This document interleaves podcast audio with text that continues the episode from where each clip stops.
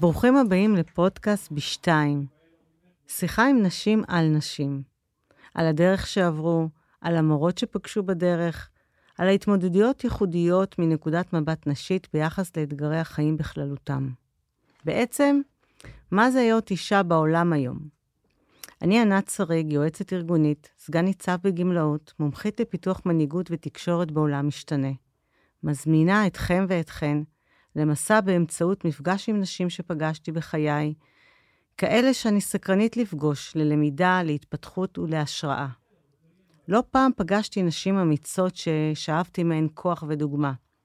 גם בשלב זה של חיי, אני מרגישה שיש לי יותר שאלות מתשובות. בפודקאסט אני מתכוונת להקשיב באמת לכל אורחת שתגיע, באמפתיה, כנות ובסקרנות. בתקווה לתת ערך לכל אחת ואחד מהמאזינים והמאזינות.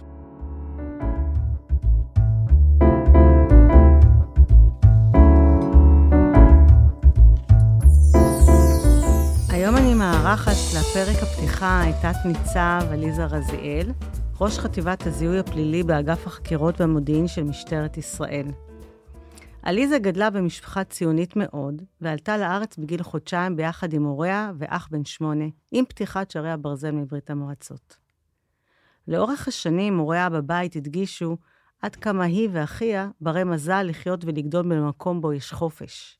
חופש ללמוד מה שרוצים, חופש לעסוק במה שחושקים, לבחור עם מי להתחתן, וחופש להחליט איך לגדל את ילדייך. נדמה שזה מוטו שמלווה את כל פרקי חייה, ההבנה שיש לנו בחירה לעצב את חיינו. עליזה, אימא לשתי בנות, הדס בת 20, קצינה ולוחמת בהגנה אווירית, וטליה בת 17, מדריכה בצופים, פמיניסטית, טבעונית ולוחמת צדק וזכויות אדם. גם הן בוחרות את דרכן. בשנת 2022 עליזה קיבלה את הפיקוד על חטיבת הזיהוי הפלילי במשטרת ישראל, התפקיד הבכיר ביותר בחטיבה, וזאת לאחר 24 שנות שירות במגוון תפקידים שמילאה. ב-7 לאוקטובר מצאה את עצמה ביחד עם אנשיה במשימת חייה. בפרק זה אדבר עם עליזה על מסלול הקריירה שלה, שהכין אותה להתמודד עם אחת המשימות הקשות ביותר, זיהוי מהיר ומקצועי של הגופות במחנה שורה. נדבר גם על חטיבת הזיהוי הפלילי, מה זה בכלל, מי הם אנשיה ונשותיה, איך נראה היום-יום שלה.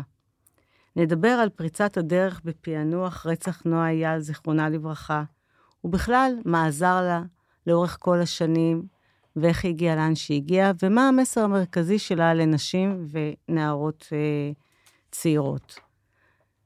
עליזה, אני חייבת להגיד שהקראתי את הפתיחה, את התמוגגת כשדיברתי על הדס וטליה.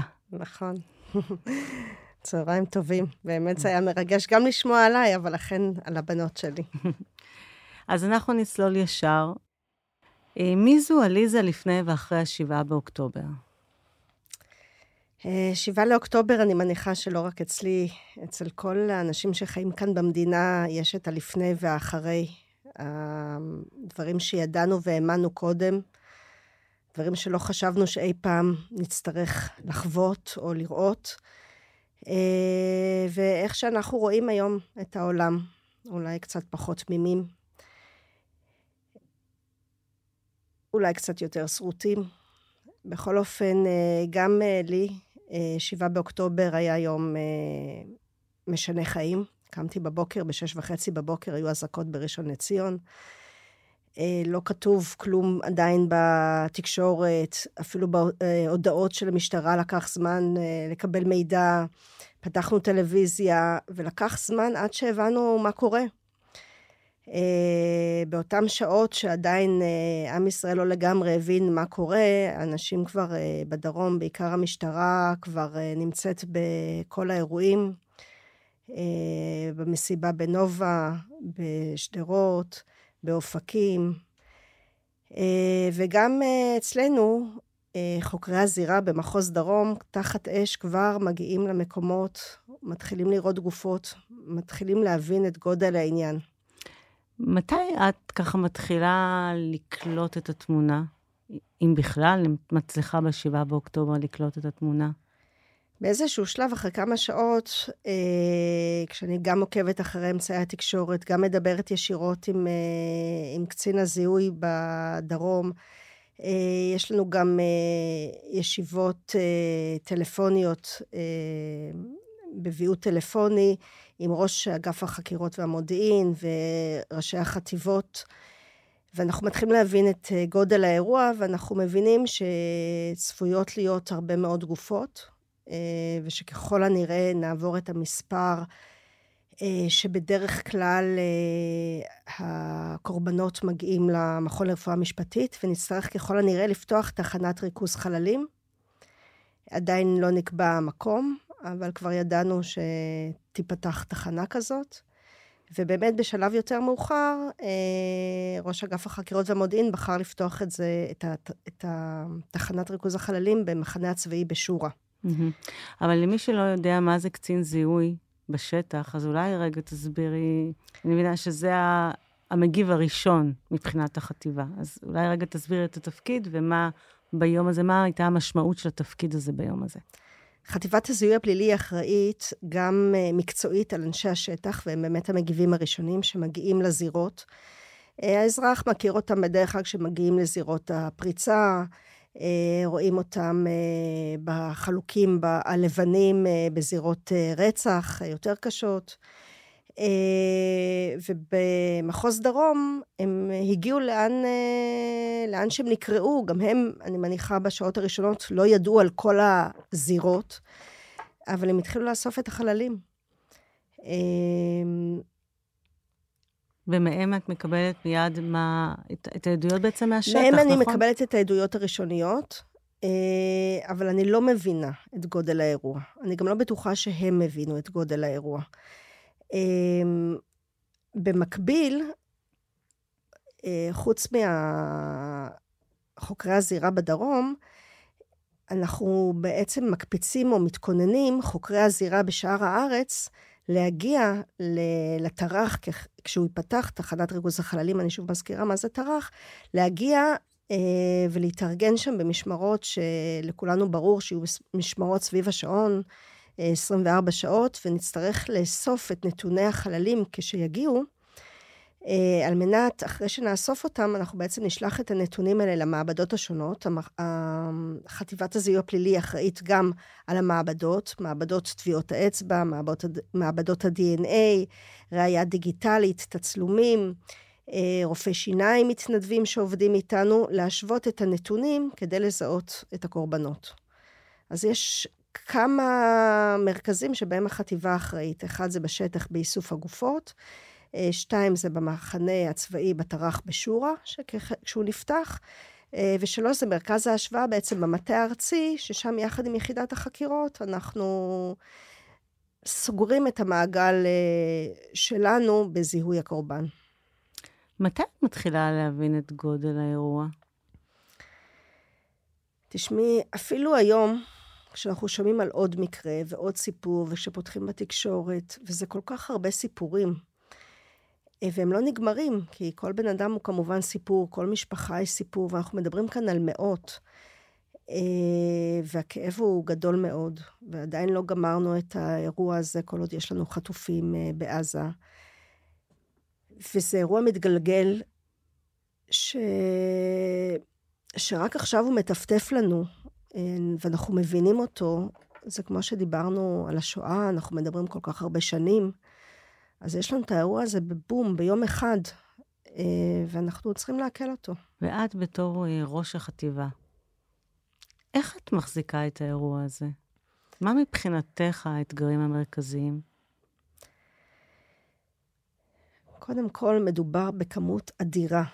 המון גופות. גם מי רגיל, ואנשי המז"פ היו כבר בפיגועים ובאירועים ובמקרים, אפילו אסון מירון, שהיו שם 45 קורבנות, שזה היה האירוע הגדול, האזרחי הגדול במדינה, לראות כל כך הרבה משאיות עם גופות בכל מיני גדלים. אנחנו לא רואים בדרך כלל במשאית, רואים שקית, שקית לבנה, יותר גדולה, יותר קטנה, לפעמים שקיות עם חלקים.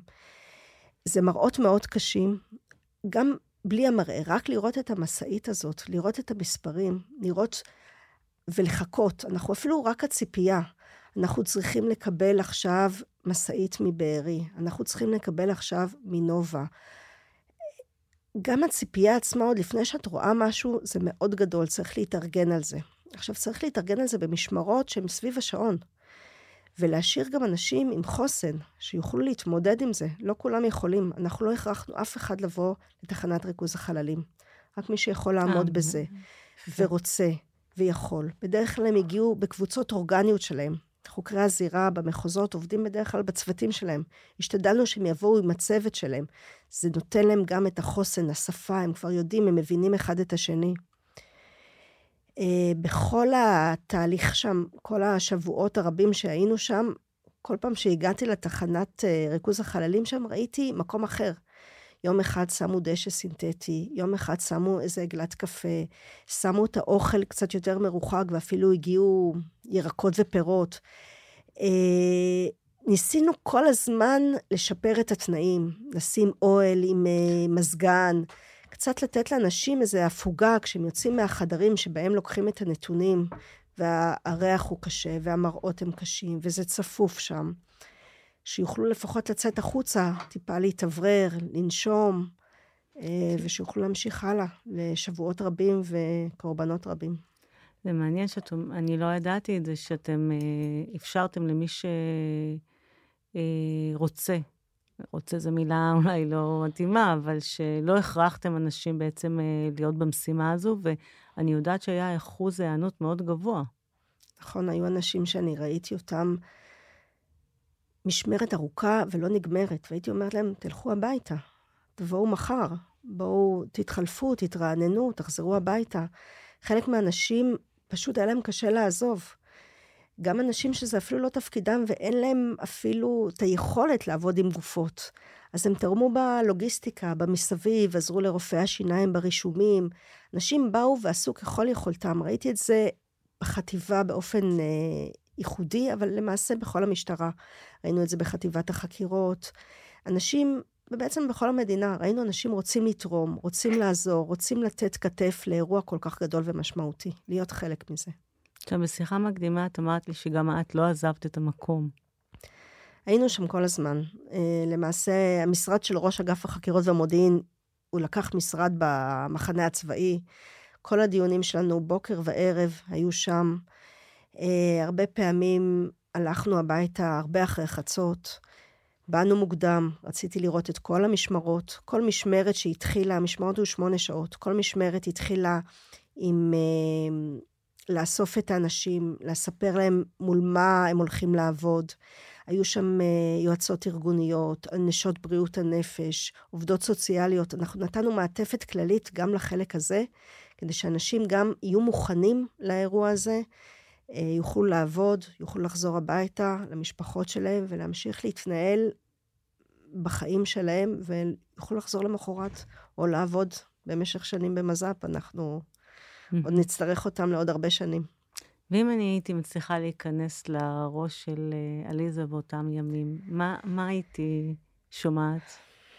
קודם כל, היית שומעת שאני מאוד מאוד גאה באנשים שלי. אני הייתי אני ראיתי אותם באמת במצבים מאוד קשים, מול מראות מאוד קשים, והם לא הרפו ולא עזבו. אה, והגיעו חוקרות זירה, ולפעמים להם היו, היה חשוב במיוחד לגשת לקורבן שהיא אישה, לעזור להוציא את התכשיטים שלה, לתת לה את הכבוד האחרון. הם דיברו על זה, הם סיפרו על זה. אה, אנשים באו עם רעיונות, בואו נראה איך אפשר לייעל, איך אפשר לזרז, איך אפשר לעשות את זה יותר נכון. אם עד עכשיו לקחנו, יש אה, איזשהו טאבלט כזה ששמים עליו את אה, טביעות האצבע של הקורבן כדי לזהות אותו. אה, באיזשהו שלב היה מאוד קשה כבר להוציא טביעות אצבע, כמו שסיפרתי, אז אה, הייתה מומחית אחרת שבאה ואמרה, רגע, יש לי רעיון, בואו, אנחנו נפתח להם את כפות הידיים, נצלם להם את כפות הידיים, וגם משם אפשר להוציא נתונים. ואכן, מאגרי הנתונים שלנו גם יודעים להשוות כפות ידיים. זה פשוט הטאבלט מקבל רק אצבעות, אבל אנחנו יכולים לחשוב אחרת, אז עשינו גם את זה. כיוון שהגיעו הרבה מאוד גופות, באמת, זה מספרים שלא ידענו. והחדרים היו מוכנים לחמישה, שישה ליינים, או נתיבים שיוכלו לטפל בהם בו זמנית. כל הזמן חשבנו איך לייעל את זה. שהלחץ הציבורי היה מאוד כבד על זיהוי מהיר ומקצועי בעצם. נכון. אפשר uh, באמפתיה ובצער להגיד בשביל המשפחות של ההרוגים כן, וההרוגות. אני מבינה את זה לגמרי. כבר בשבוע הראשון, למעשה, לדעתי כבר ביום הראשון, כבר uh, הגיעו אנשים, הרבה מאוד ביקורים היו ב, uh, בשורה, uh, ולשאול אותי, מה קורה, מה זה צוואר הבקבוק הזה, איך אנחנו עוד לא מזהים. Uh, משפחות צבעו על, ה, על הגדרות של, uh, של הבסיס הצבאי. Uh, ובאמת, מצד אחד אנחנו צריכים לתת את המענה המהיר ביותר שאפשרי. מצד שני, זה כמובן לא יכול להיות את חשבון המקצועיות שלנו. הזיהוי הוא זיהוי מדעי. אני לא מספיק שעל סמך היכרות אישית בדרך כלל, אלא במקרים מאוד חריגים, אבל בטח בכמויות כאלה, באירועים כאלה, אנשים שבדרך כלל הקורבן עבר איזשהו טראומה והוא כבר לא נראה כמו שאנחנו רגילים לראות אותו, אי אפשר לזהות אותו באמצעים הרגילים. חייבים טביעות אצבע, חייבים DNA, נתוני שיניים, אחר כך בהמשך נתוני CT. במקרים נדירים באמת הצלחנו גם אה, לתת זיהוי על סמך קעקועים מאוד מיוחדים, או זיהוי פנים, כשיש באמת סימנים מאוד מאוד ייחודיים. אבל הנתונים הפורנזיים שהזכרתי קודם לוקחים זמן. בוודאי DNA לוקח זמן גם להפיק, ומה גם שהמשטרה, בניגוד לצבא, היא צריכה גם להשיג את הנתונים האלה. זאת אומרת, אנחנו צריכים ללכת למשפחות, המשפחות שמגיעות אה, ללהב, או למרכז המשפחות, הן צריכות לתת את נתוני ה-DNA שלהם, לוקחים מהם DNA, מפיקים את ה-DNA הזה. אה, אנחנו היינו צריכים לפתוח מאגרים אה, שיוכלו לשמש אותנו, בדרך כלל או לא בדרך כלל, אנחנו עשינו את זה כמובן הכל עם ייעוץ משפטי, לפעמים זה לוקח זמן, אם כי במלחמה אני מוכרחה להגיד שהרבה מאוד חסמים אה, הוסרו. אה, אז אנחנו השתמשנו במאגרים אה, של הצבא ובמאגר הביומטרי של משרד הפנים, אבל גם זה לקח זמן. כשבאו מנכ"לים של אה, משרדי ממשלה, איך אפשר לעזור? אמרתי, קודם כל תחתמו לי על האפשרויות להשתמש במאגרים האלה כדי שנוכל לזהות את האנשים. אז הלחץ היה מאוד גדול, ועדיין אנחנו צריכים לעמוד גם בסטנדרטים, בסטנדרטים המקצועיים איך שלנו. איך עליזה, בתור עליזה, עמדה בלחצים האלה? גם כשהלכת הביתה והיית רגע עם עצמך. כשהיה לחץ מאוד גדול. הלחץ הוא מאוד גדול, אבל אנחנו גם אזרחים במדינה הזאת, ואנחנו מבינים את זה לגמרי. אני מדי פעם, כשבאתי בערב ושמעתי איזה סיפור, בדרך כלל אנחנו לא כל כך ראינו את הטלוויזיה, המשפחות שלנו ראו הרבה יותר מידע, ידעו יותר טוב את הסיפורים מאיתנו. אבל כשאנחנו שומעים את זה ואנחנו יודעים, וכואב לנו הלב על המשפחות, וכל משפחה שמצאנו וזיהינו לה את הקורבן שלה, את החלל, אנחנו התרגשנו. אנחנו ידענו שאנחנו מביאים מזור למשפחה הזאת, זה היה לנו מאוד חשוב. אה, ועבדנו בשליחות עצומה. אה, גם כנציגי הממש... המשטרה, למעשה זה נציגי הממשל נגיד, אה, היה לי תפקיד, ידעתי מה אני צריכה לעשות, היה לי נורא ברור מה אני צריכה לעשות, עם כל הכאב ועם כל הלחצים, היה לנו ברור, בסופו של דבר במז"פ, אנחנו יודעים מה צריך לעשות, אנחנו רגילים לעבוד, אולי לא בעומסים כאלה, לא בקצב כזה, אבל אנחנו יודעים את העבודה שלנו. גם תרגלנו את זה בתרגילים, וגם למעשה כל זירת פשע אנחנו עושים את העבודה הזאת בקטן. פה פשוט צריך לעשות את זה בגדול. גילית לעצמך משהו חדש ברמה האישית? תראי, אם היית שואלת אותי אם אני אוכל לעמוד בדבר כזה, אם הייתי רוצה להיות ראש מז"פ בתקופה כזאת, אני מניחה שהייתי אומרת, וואלה, אולי זה גדול עליי. באמת? אבל... אה, ועמדת בזה בגאון. עמדתי בזה בכבוד. אה, כי אין לנו ברירה, לפעמים אנחנו לא יודעים למה אנחנו מסוגלים, גם ברמה אישית. אה, ואני עוד פעם אחזור אולי לרמה הלאומית. גם כעם ראינו דברים שלא ידענו שאנחנו כאלה טובים. גם במשטרה היא התגלתה לדעתי בתפארתה. ובתוך המשטרה גם חטיבת המז"פ, יחד עם חטיבת החקירות שהובילו את כל תהליך הזיהוי בשורה, ראיתי אנשים מעולים, מצוינים. אבל את יודעת, דווקא אני רוצה לחזור לעליזה. תחזרי לעליזה. ככה גם, אה, באמת את מתהלכת בעולם עם תחושת מסוגלות אה, טובה. ו... נכון, נכון. ובכל זאת אומרת לי, באירוע הזה, הפתעתי את עצמי שאני יכולתי גם לאירוע בסדר גודל כזה. נכון. Uh, בסופו של דבר אני באה, uh, אני ראש מז"פ, אבל אני לא מגיעה מהשטח, אני מגיעה מהמעבדות. הייתי מומחית במעבדת סמים ומומחית במאגר ה-DNA, וזה תנאים קצת יותר uh, נוחים, עם מזגן ותאורה, ואפשר לבוא ולעשות את העבודה בדרך כלל בתנאים יותר טובים. ופה אנחנו בחוץ ובשטח, עם הרבה מאוד רעש והרבה מאוד לחץ, והמקום הוא מאוד מאוד צפוף, גם. המון תקשורת. הריח של הגופות זה ריח שלא נראה לי שמישהו ישכח אותו, זה משהו שנשאר בך. כשאנחנו מגיעים הביתה, אנשים, וגם אני, הורדנו את הבגדים בחוץ, לא רצינו להכניס את הריח הביתה. וגם את הנעליים ואת הבגדים, אבל אחר כך עוד זה הסתובב איתנו, אה, באוטו, במקומות. זה, זה חלק ממה שסחבנו איתנו, וגם ניסינו, גם אני כמובן, אה, להשאיר קצת בחוץ את, ה... את הזוועה הזאת. אין לי מילה אחרת להגיד, היינו בשאול שם. זה פשוט גיהנום, עוד גופות ועוד גופות, וכל מה שאני יכולה לעשות זה לזהות אותם. הרי אני לא אקים אף אחד לתחייה. הסיפורים הם מאוד מאוד קשים, המראות קשים. ככל שעובר הזמן, אנחנו גם מבינים יותר, וגם ה... המצב של הקורבנות היה יותר קשה. אחרי שהם היו בשמש והרבה זמן, עד שהגיעו אלינו, עד שמצאו אותם, כל אחד איפה שהוא הסתתר, איפה שהגיעו למקומות האלה. את יודעת, וככה נדמה לי, אפילו מתוך השיחה הזו בינינו, שהייתם נורא בדואינג. נכון. אה, כל הזמן בעשייה בתוך הדבר הזה. ועכשיו, שאנחנו אחרי הגל הגדול, איך, יש יותר עיבוד של החוויה הזו. מה, מה עם האנשים שלך? מה המצב? איך, מה עולה? איך, אתם, איך את מתמודדת עם זה? כן, אנחנו למעשה כבר מהיום הראשון אה, ידענו שנצטרך לטפל גם באירוע. זה היום שאחרי בעצם. כן, אבל אה, אנחנו לא חיכינו ליום שאחרי. קודם כל, אנחנו עוד לא סיימנו את היום של אחרי. אני מרגישה במלחמה המדינה מרגישה במלחמה, ואנחנו נכון, במלחמה ש... אנחנו מחכים לחטופים, אנחנו לא יודעים מה קורה בצפון, אנחנו עדיין באווירה של מלחמה. אה, אבל מהימים הראשונים בשורה, אני עברתי לא מזמן על אה, מכתבים שכתבתי ונושאים שרציתי לראות מה בימים הראשונים, מה, מה עניין אותי.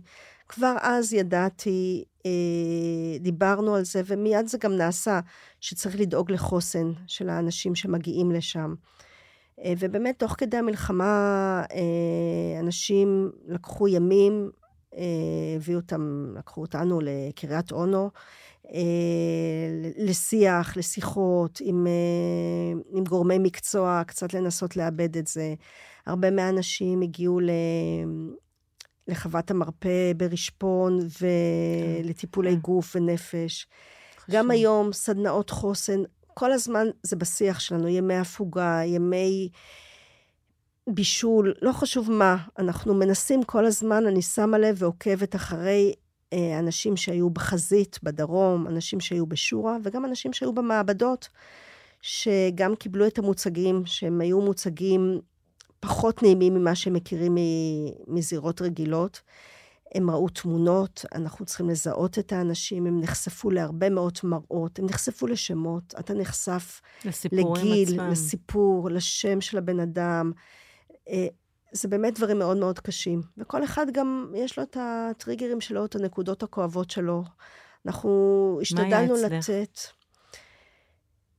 תראי, כשאני ראיתי מתוך המשאיות שיוצאות אה, שקיות קטנות יותר, כשאני יודעת שיש שם ילדים, זה כאב לב. כשיש על השקיות איזה סימון, כמו שאמרתי, שכתוב שזה מבארי, אז, אז יותר קשה לעשות את הניתוק ש, שהוא הכרחי כדי שנעבוד בצורה מקצועית. מקצועית. אז, אז כשאת כאילו שומעת את הסיפור, רואה, את מדמיינת, את, את, אז זה יותר כואב וזה יותר קשה. ואם זה משהו שמתאים לילדים בגיל שלך, או למשהו ש... מתקרב אלינו יותר, בדרך כלל הם הנקודות היותר קשות שלנו.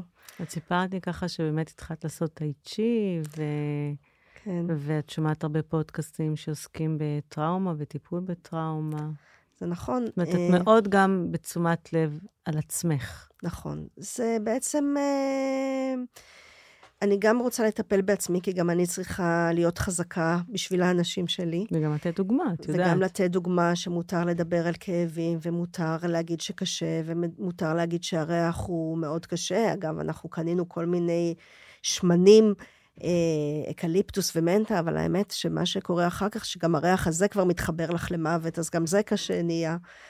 אה, אז גם אני עושה את הטיפולים שלי ומחזקת את עצמי, ושומעת פודקאסטים על טראומה ופוסט-טראומה, גם כדי להבין עבורי, אבל גם כדי להבין עבור האנשים שלי איפה אנחנו יכולים להיות.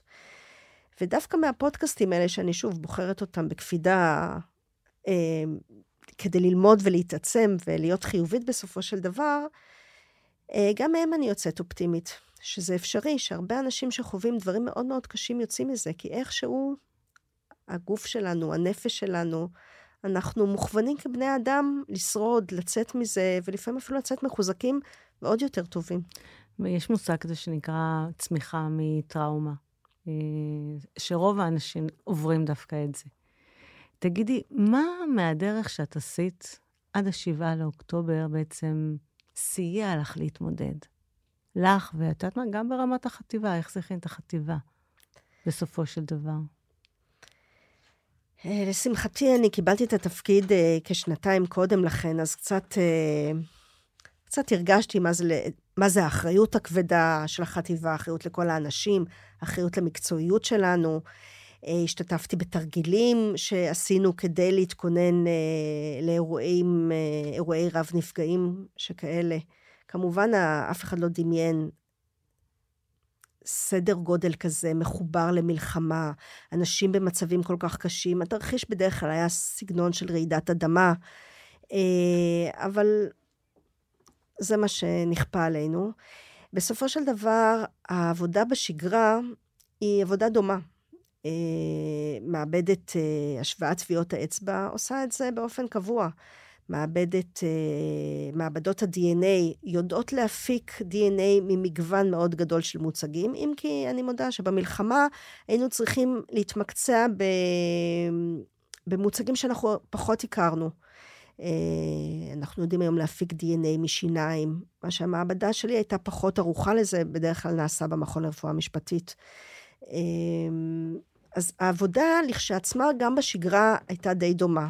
כאן זה בעיקר המסות המאוד גדולות, הקצב הזה, העבודה סביב השעון והמשמרות, יחד עם להשאיר אנשים בחוסן ובחדות בלילה, אה, לעבוד, זה לא כמו ביום.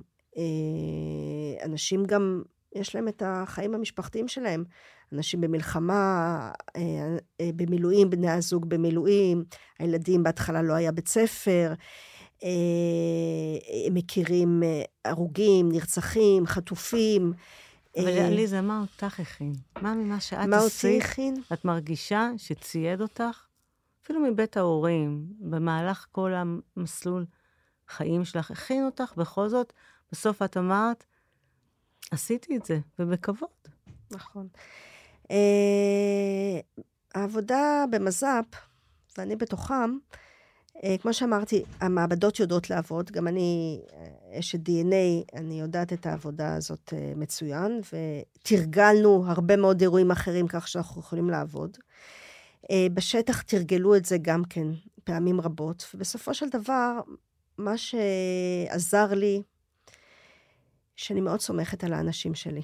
יש לנו אנשים מעולים, והם אנשי מקצוע טובים, והם אנשים יוזמים, כמו שסיפרתי קודם, הם יכולים לבוא עם רעיונות. אני תמיד אתן אפשרות לשמוע את הרעיונות, לא כל רעיון אני אקבל כמובן, אבל כל מה שיכול היה לעזור כדי לזרז את העניינים, כדי להיות יותר מקצועיים, כדי לא לפספס, כדי לדייק, לעשות אולי רישום אחר, אה, למצוא דרך אה, יותר מהירה להפיק את ה-DNA, ועשינו את זה גם תוך כדי המלחמה.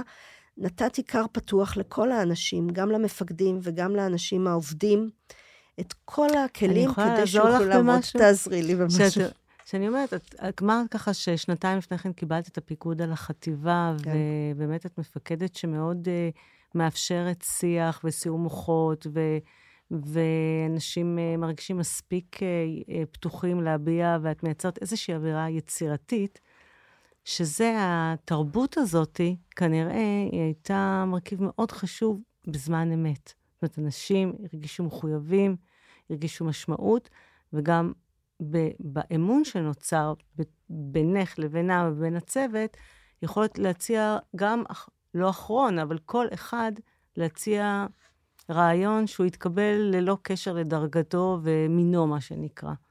נראה לי שזה נכון. אחד הדברים נכון, החשובים. אני גדלתי במז"פ. אני גדלתי איתם. אני מכירה את האנשים, את כולם, את השמות שלהם, את בני המשפחה שלהם. אני מכירה אותם. גם את אנשי השטח, שאני פחות מכירה אותם, ואני אחראית עליהם מקצועית ולא פיקודית, אני מרגישה אימא שלהם באותה מידה. הם חשובים לי, אני רואה אותם, אה, אני סומכת עליהם. כמה המרכיב של אמון הוא תמיד מרכיב כל כך מרכזי, והיכולת לייצר את האמון הזה, גם כבן אדם, כבת אדם, וגם כמנהלת או מפקדת. תגידי, עלתה טענה וביקורת אה, אה, כלפיכם בעצם, אה, למה לא תיעדתם את כל פשעי האלימות והאונס? תראי, תמיד באים בטענות.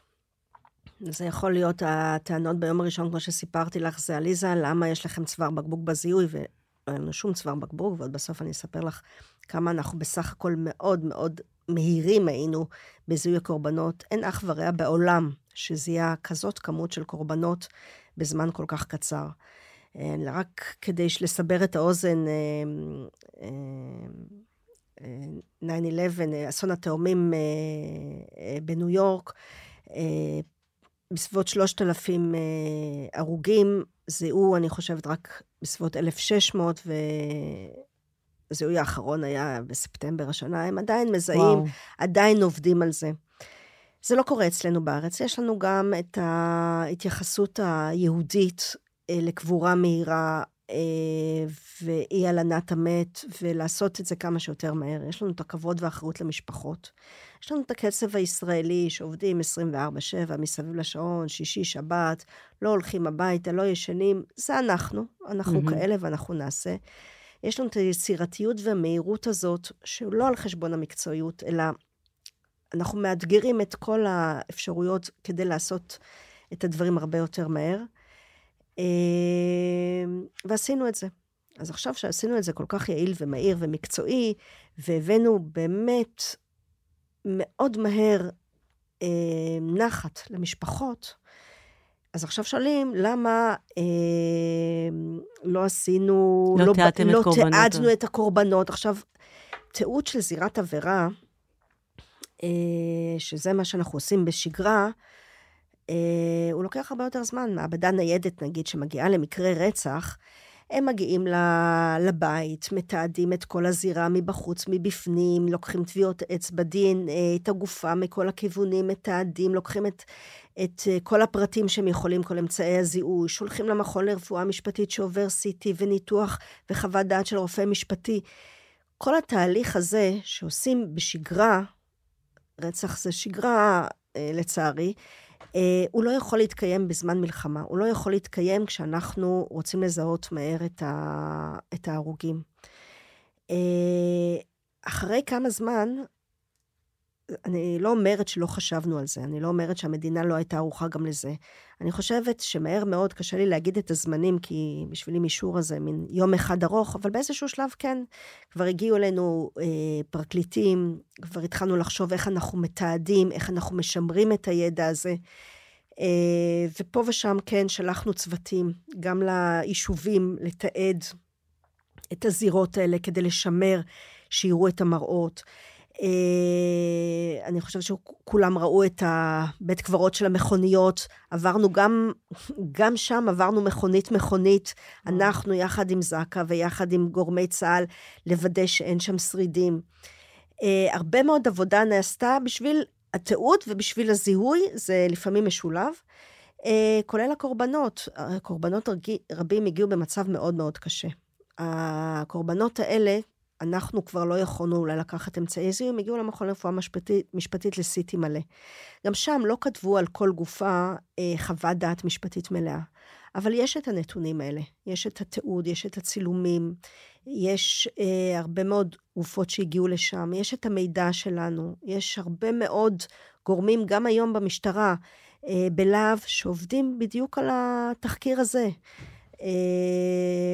ו, ויש לנו הרבה מאוד נתונים, וככל שנצטרך יוכלו לחזור אל הצילומים ולמידע ולהפיק מה שאפשר. עכשיו, אתם עבדתם עם הרבה עוד משרדי ממשלה, נכון? משרד הדתות היה משרד... אה, משרד הבריאות ב- ומשרד בריאות. הפנים ומשרד הדתות, ושיתוף פעולה מצוין. והדוק עם צה"ל. זק"א זה גם אה, אנשים מרגשים באופן מיוחד, הם ת"פ של משרד הפנים, אבל אנחנו עובדים איתם, הם נמצאים איתנו בזירות, הם נמצאים איתנו בשורה. אנשים צדיקים גם הם. עבדנו הרבה מאוד גורמים מש... ממשלתיים ביחד, גם מתנדבים וגם אה, משרדי ממשלה, וזה גם היה חיבור מאוד uh, יפה ומרגש לראות איך כולם ביחד נרתמים למשימה הלאומית הזאת. ואיך היה הסיפור שאת אישה? אה, היה סביב זה? הרגשת שזה עבר בקלות? תראי, אני נולדתי אישה, אז אני, אני מרגישה כמובן אה, אה, רגיל שאני אישה, ואני כבר... אישה שמתכללת את כל האירוע הזה. ואני כבר הרבה שנים במס"פ, ואני מתקדמת לאט-לאט, ואני מתרגלת, ו, ומסביבי מתרגלים ש, שאני מתקדמת ומפקדת, והיום אני באמת ראש החטיבה. יחד איתי יש עוד ראש חטיבה, ראש חטיבת החקירות, אה, תת-ניצב שלומית לנדס, ואנחנו שתינו הסתובבנו בשורה, וזה היה מאוד בולט, כי באנו עם מדים ודרגות, ודווקא הדרגה היחידה שהיא נורא ברורה, שזה תת-ניצב כמו תת-אלוף, היא ברורה גם לצה"ל, את, את, את רואה שבכל זאת זה עושה משהו שבאים עם דרגות, וזה נראה שם בולט. אמ, היו פעמים שהרגשת שיש איזשהו קושי בגלל היותך אישה? תראי, אני... לא, לא חושבת שהטענות שבאו אלינו, למה עליזה זה לא כל כך מהר את מזהה ובסוף הסתבר שכן, או עכשיו הטענות למה לא אספתם את כל המידע, בסוף הסתבר שאני משוכנעת גם פה שיש לנו מספיק מידע למדינת ישראל, והלוואי שנוכל לעשות משהו עם כל המידע הזה. אה, אני לא חושבת שזה בגלל שאני אישה. בסופו של דבר הן טענות כלליות, אה, והן הרבה פעמים גם מוצדקות. תמיד האזרחים ירצו ש... השלטון ייתן להם את השירות הטוב ביותר, ואני ממש מרגישה משרתת ציבור, ואני אעשה את כל מה שאני יכולה. ואם באים בטענות, אני מניחה שזה לא, לא כי אני אישה. ואני ושלומית אה, עבדנו שם בשורה, והיינו מאוד בולטות ומאוד חזקות, אה, ועבדנו יפה עם כל הגורמים. ויחד איתנו, הנשים שלנו, ויחד איתנו המפקדים שלנו. ומה אחוז נשים במז"פ? במס"פ המעבדות אני חושבת שאנחנו כ-50 אחוז נשים, 50 אחוז גברים, גם בראשי המעבדות, ראשי המדורים, שזה דרגה של סגן ניצב, מקבילה לסגן אלוף, יש לנו מחצית מהם נשים, מחצית גברים. כשאני הגעתי למז"פ אה, לפני 20 ומשהו שנה, 24, את אמרת, ואת כנראה צודקת, לקח לי, הופתעתי כשאמרת. אה, אז היו פחות נשים אה, בתפקידי פיקוד, אה, אבל כמו כל המדינה, אנחנו התקדמנו גם במשטרה, לדעתי בקצב uh, עוד יותר מרשים ממקומות אחרים במדינה. Uh, אני אמנם ראש מז"פ תת-ניצב, אבל לפניי הייתה ראש מז"פ אישה, ולפניה עוד ראש מז"פ אישה, וצריך להזכיר אותם, את uh, תת-ניצב מרים אזורי ותת-ניצב אשירה זמיר. ובאיזשהו מקום הם פרצו גם לי את הדרך, וכבר היום כשבאים לתפקיד הזה, הוא לא נחשב תפקיד אה, סגור לגברים, הוא תפקיד שאפשר להתמודד עליו. קודמותייך עשו את, אה, פרצו את אה, תקרת הזכוכית. כן, כן. אז ככה תיארת שיש אה, ייצוג יפה של נשים אה, בתפקידי פיקוד בחטיבת הזיהוי. נכון. אני מאוד שמחה לשמוע את זה. אני גאה, בכלל, גם בחטיבת הזיהוי יש ייצוג יפה של נשים. אמנם במטה, בשטח אה, הרבה פחות, אה, אבל גם פה אנחנו עושים איזה שינוי ומאמצים. ובכלל, בחטיבת, ה... באגף החקירות ומודיעין, כמו שהזכרתי קודם, אנחנו שתי רח"טיות מתוך ארבעה. שזה ראש חטיבה. ראש חטיבה, כן, שתי ראשי חטיבות אה, נשים. אה, וגם במשטרה יש אה, לא מעט אה, קצינות בכירות, כמובן, לא מספיק עדיין. בהחלט, היינו רוצים לראות קצת יותר ייצוג במוקדי קבלת ההחלטות בכלל. אז למי שלא מכיר את uh, המז"פ, מי האנשים האלה? שוטרים רגילים? מי הם? Uh, אני אגיד משהו כללי על מז"פ, ואז אני בכל זאת אפריד בין השטח למטה, כי זה אנשים אחרים. אבל מי שרוצה לעבוד במז"פ זה אנשים שאוהבים לפתור תשבצים. הם סקרנים, הם מנסים לפתור את התעלומה, הם באים בחדוות עשייה, בראייה טובה מאוד של פרטים. הם רואים דברים שאנשים רגילים לא רואים. אה, זה באופן כללי. עכשיו, אנשי שטח הם גם אנשי שטח. הם uh, צריכים uh, להיות גם עם חוסן נפשי, לראות את המראות ואת הסיפורים. Uh, והם צריכים uh, ראייה מרחבית טובה, ראייה אחרת, כמו שהזכרתי קודם, יצירתיות. אבל זה אנשים שבאים מהמדעים, נכון? בדרך כלל באים, באים מהמדע, בשטח uh, אני פחות, זה פחות חשוב שהם יבואו מהמדע, הם יכולים לבוא מעוד דיסציפלינות, כי, ולהפך, הגיוון הוא חשוב. דווקא בגלל זה אני גם אוהבת שיש נשים בשטח, נשים מסתכלות אחרת על מקומו, על דברים. אז חשוב פה מאוד הגיוון עצמו, גם בדיסציפלינות שהם מגיעים uh, מהמדעים השונים ומהמקומות השונים שהם באים. במעבדות אנחנו קצת יותר מקובעים. מה זאת אומרת נשים מסתכלות אחרת? Uh, נשים רואות פרטים אחרת מגברים. הן יכולות לשים לב לנקודה שאולי גבר לא שם לב. יש לך דוגמה? אה, לא, אין לנו דוגמה, אנחנו יודעות שאנחנו רואות אחרת דברים מגברים. אה, גם כי כל בן אדם קצת מסתכל אחרת על הדברים, אבל גם באופן מגדרי נוטות יותר לשים לב לפרטים. אה, ופרטים קצת אחרים. Mm-hmm. ואנחנו צריכים לנצל את הגיוון האנושי הזה. לגמרי. במעבדות אנחנו קצת יותר מקובעים ל... כל מעבדה אנחנו דורשים דברים אחרים, אז מעבדות ה-DNA, כמובן, אנחנו, אנשים צריכים לבוא עם רקע אה, בביולוגיה או במדעים של אה, מדעי החיים. למעשה, כשתואר ראשון בדרך כלל הם טכנאים במעבדות, ותואר שני ומעלה הם מומחים.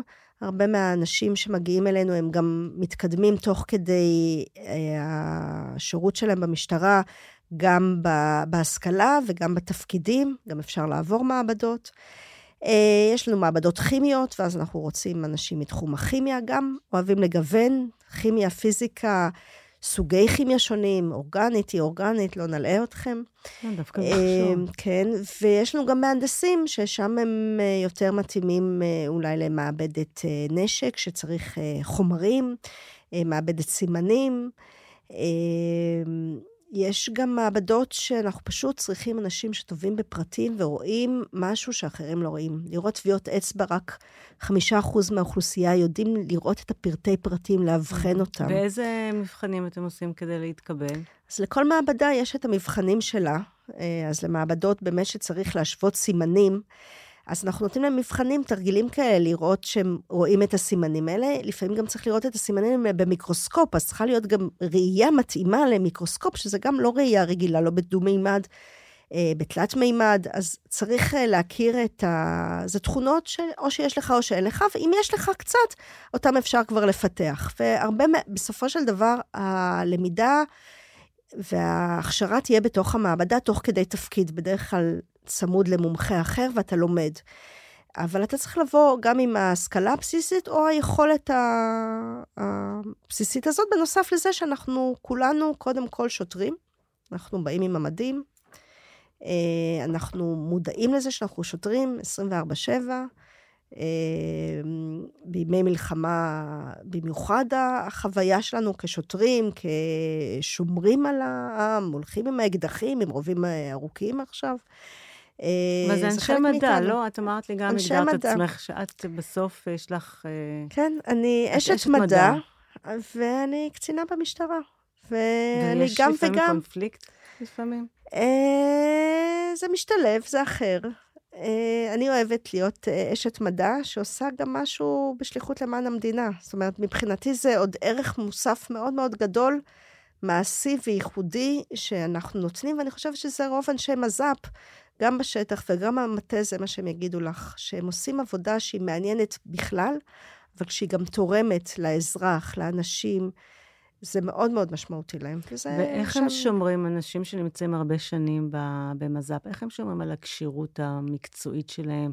איך הם מעודכנים בידע העדכני ש... מקצועי? אז אנחנו עושים אה, גם אה, הכשרות אה, כל הזמן ורענונים, בעיקר לאנשי תפקיד. השטח, תוך כדי תפקיד. אנשי המעבדות, ב, יש להם תחומים מאוד מאוד ספציפיים, אז הם, אה, מצופה מהם אה, לקרוא מאמרים, לעסוק במחקר. אה, המומחים שלנו, רובם עם ההשכלה המתאימה והפזם המתאים, הם בעלי דירוג מחקר, אז הם אמורים גם לחקור. המחקר שלנו הוא מחקר מעשי, בדרך כלל הוא מגיע מתוך הצרכים ומציאת הפתרונות לבעיות שעולות תוך כדי הטיפול בתיקים. העבודה היא מרתקת, אנשים אוהבים מאוד מאוד את העבודה שלנו. אני לא נתקלתי באיש מז"פ שלא מאושר מהתפקיד שלו. אה, וזה הקסם של העבודה שלנו. את למדת כימיה, בעצם היית, התחלת את דרכך התעסוקתית כרוקחת והתגייסת... אני למדתי רוקחות, כן. אני אדייק, אני לא כימאית, הכימאים מאוד יכעסו שאני אה. אומרת שאני כימאית, אני רוקחת, יש לי תואר שני ברוקחות, כן. ובעצם בשנת 2000 התגייסת למעבדת הסמים, היית כעשור שם, ואז בעצם התג... אה, עברת ל... למאגר ה-DNA, וזה חייב ממך לש... להרחיב את ההשכלה לביולוגיה, נכון? כן, לקחתי עוד קורס בביולוגיה מולקולרית באוניברסיטה, זה היה מאוד מעניין.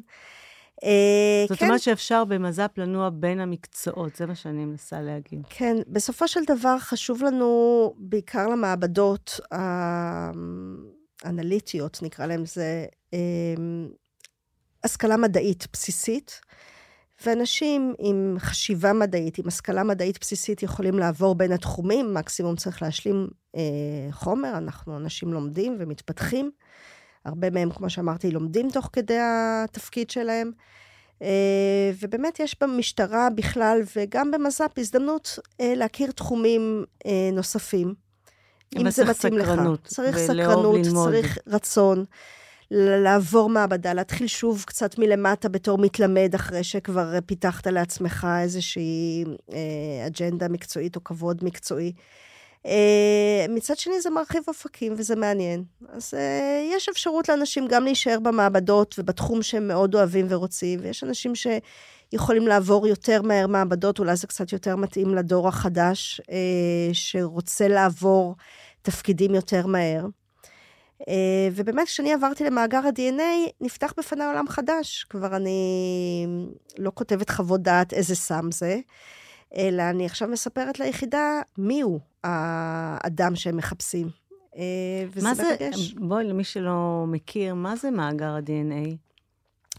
מאגר ה-DNA זו בעצם מעבדה, אה, שהיא מעבדה, יש לנו שתי מעבדות במטה הארצי, שהן בודקות DNA. אחת בודקת אה, ממוצגים שמגיעים מזירה, הם מגיעים, אה, בעצם כל, כל מוצג שאתם יכולים להעלות על הדעת.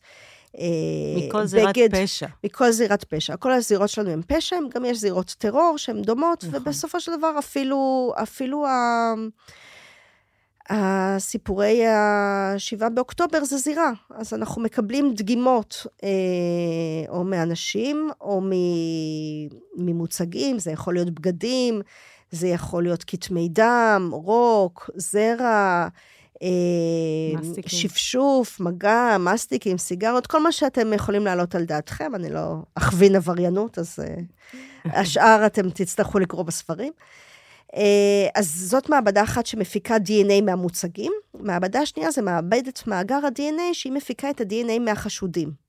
כל חשוד שמגיע לתחנת משטרה ונחקר תחת אזהרה בעבירה שהיא ספציפית, היא בתוספת, לא כל העבירות אפשר לקחת מהם DNA, אה, לוקחים אה, כרטיס מסוים ודוגמים, נקרא לזה רוק או תאי פנים לחי על גבי הכרטיס. במעבדה מפיקים את ה-DNA מהכרטיס הזה ושומרים את ה-DNA, וזה בעצם מאגר הפלילי של משטרת ישראל. יש מאגר מקביל של טביעות האצבע. בן אדם מגיע, נחקר באזהרה במשטרה על עבירה מסוימת, והוא נותן את טביעות האצבע שלו.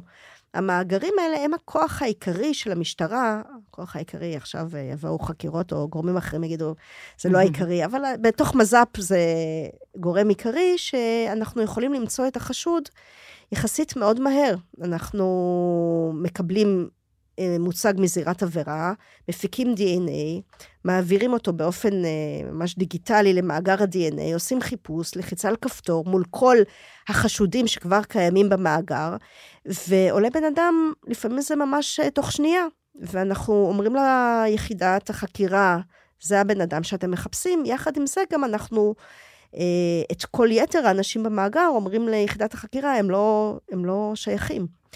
אה, אז זה כוח מאוד מאוד גדול אה, שיש למשטרה. ו... אתם כל הזמן עוסקים בפיצוח חידות. כל הזמן, וזה מרגש בצורה בלתי רגילה. זה כל, כל פעם שיש כזה בינגו במאגר, וזה לא משנה אם אני תפסתי פורץ של רכב, או תפסתי אה, אה, סיפורים יותר קשים, או כמו שעכשיו במלחמה אני מזהה את הקורבן, בכל מקרה, כל בינגו כזה, זה מרגש בצורה בלתי רגילה.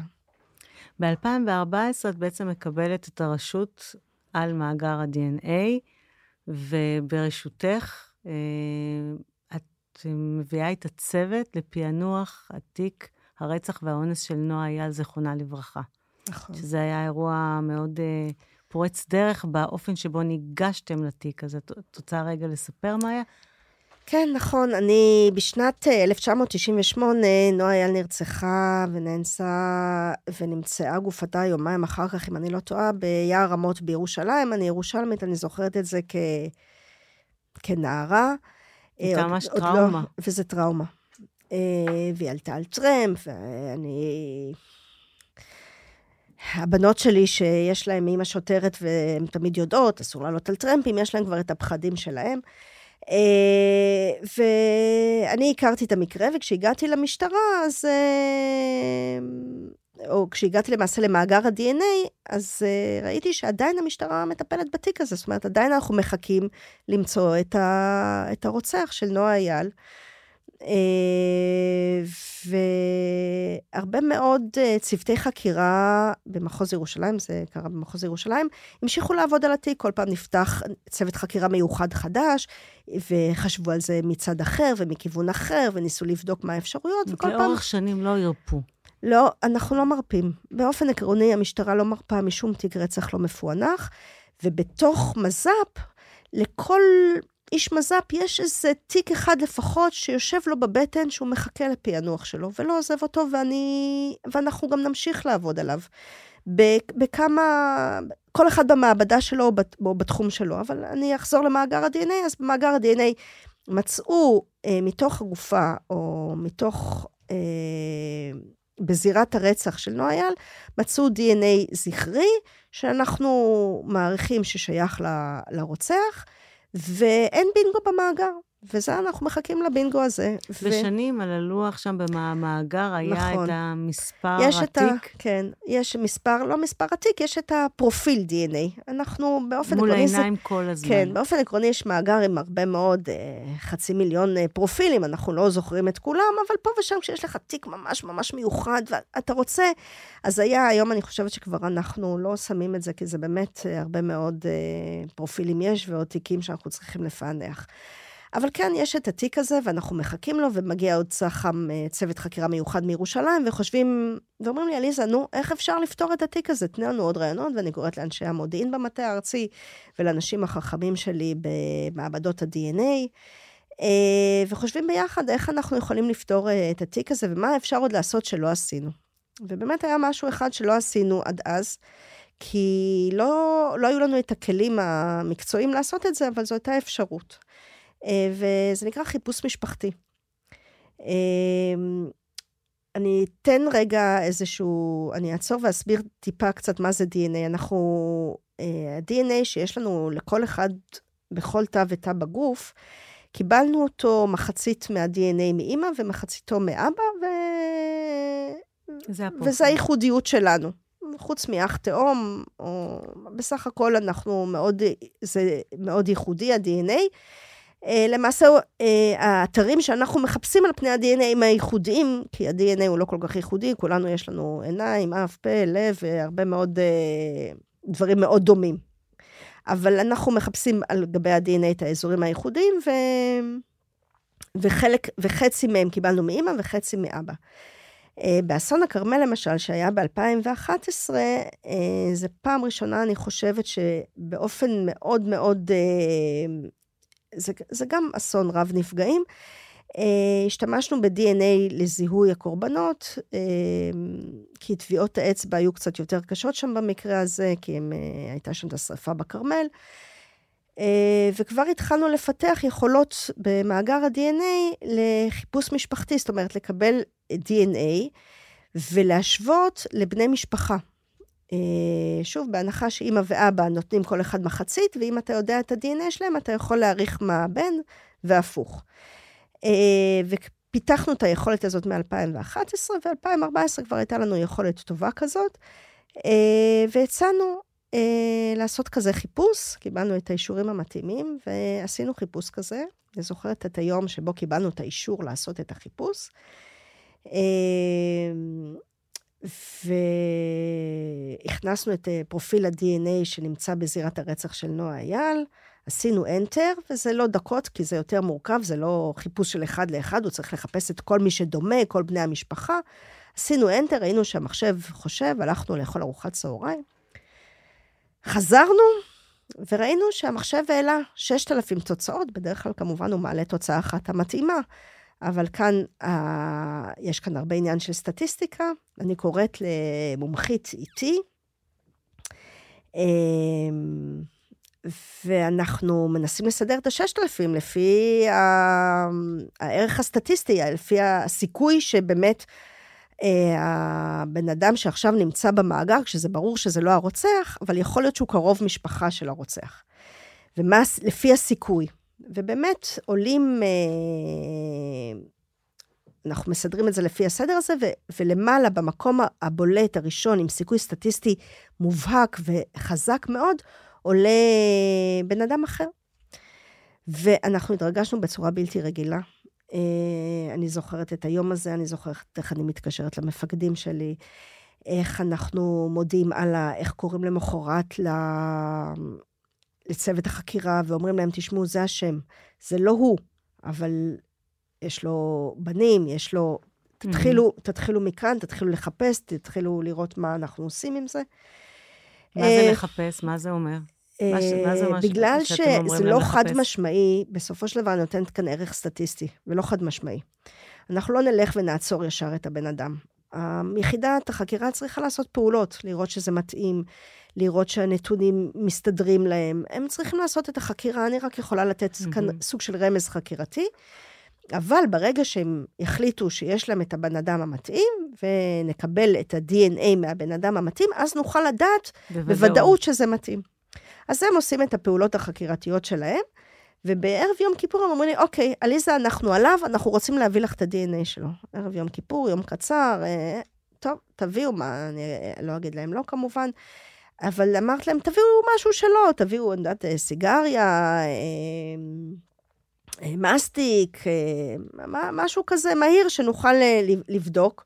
לא, הוא לא מעשן ולא לועס מסטיק, אבל הוא, הוא ממש, הוא נורא משתעל, ויורה כל הזמן. אז אמרתי לו, אוקיי, תביאו את היריקה שלו, ובאמת הם הביאו, והקפצנו כמובן את העובדים שלנו, החוקר גם שזה לא... שזה היה בערב יום הכיפורים. היה ערב יום כיפורים. אה, החוקר לא יכול היה ללכת הביתה, הוא נשאר שם, אמר, השארתי אותו לשבת לנוח במסדרון, שלא יעמוד לנו על הראש. עשינו את העבודה שלנו, וחיכינו, וממש אה, תוך... אה,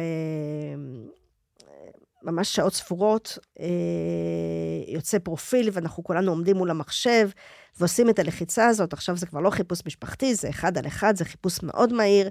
עושים enter, ויש את ההתאמה. וזה היה וואו. ממש אחד הימים המרגשים שלנו. אם הייתי שם, זבוב על הקיר, מה הייתי רואה? וואי, היית רואה אנשים נרגשים, עם צמרמורת, עם חיבוק, והם יודעים, שוב, שאנחנו נותנים פה איזשהו שקט למשפחה. אנחנו נותנים אנחנו מנקים את הרחובות. זאת, זאת החוויה שלנו. אנחנו עושים את מה שאנחנו יכולים לטובת האזרחים. זה מה שאנחנו עושים שם. זה באמת היה אחד הנקודות בקריירה שלי המרגשות, ומתוך זה, אה, אחר כך היו עוד אה, דיונים בבתי משפט, והגיע עד לערכאה עליונה, שאישרה את החיפוש הזה והחמיאה לנו על, ה, על האפשרות הזאת. ויש לנו נהלים מוסדרים, מתי אנחנו עושים כזה חיפוש. זה לא קורה בכל מקרה, זה לא קורה אה, בכל תיק, ולא... צריך פה ממש קריטריונים אה, סדורים, אבל זאת אפשרות שאנחנו יודעים לעשות אותה, ולמעשה, אם אני אחבר את זה בכל זאת ל-7 באוקטובר, שאנחנו... ש...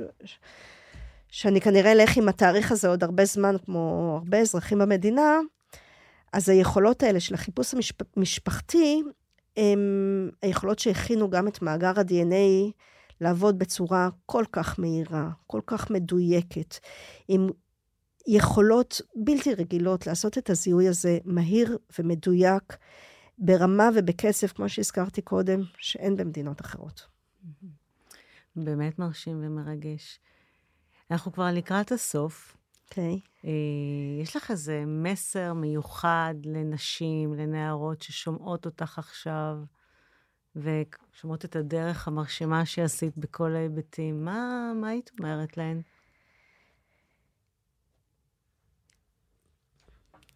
כל אחת צריכה לבחור את הדרך שלה, הדרך שהיא מאמינה בה, שהיא אוהבת, שהיא טובה לה.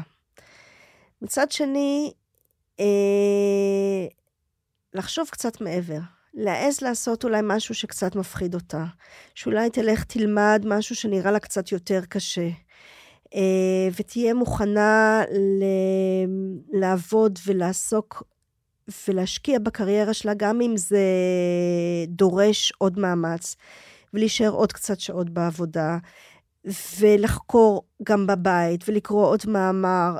אה, בסוף בסוף צריך להשקיע, צריך להזיע, צריך להעז, אה, ולא להתייאש. הבנות שלי תמיד, אה, הן יודעות את המשפט שאצלנו בבית מרימים ידיים רק כדי לשים דורדורנט. מצוין. כן. ו... ובאמת, אני, אני שוב, אני אשת מדע. אני הייתי רוצה לראות כמה שיותר נשים מגיעות אה, למדעים, למקצועות טכנולוגיים. אה, גם כי חשוב הגיוון, חשוב שיישמע הקול שלהם, חשוב שההסתכלות שלהם תהיה שם. היא הסתכלות אחרת ותורמת. אה, וכמו שאמרנו, להיות בעמדות משפיעות ולקבל החלטות ולהרוויח יפה ולהיות עצמאיות. Mm-hmm. כל מה שאני מאחלת לבנות שלי. תודה רבה, אני חושבת שזה המלצות אה, וטיפים מעולים. תודה רבה, עליזה. ממש מודה לך, שיחה מרגשת.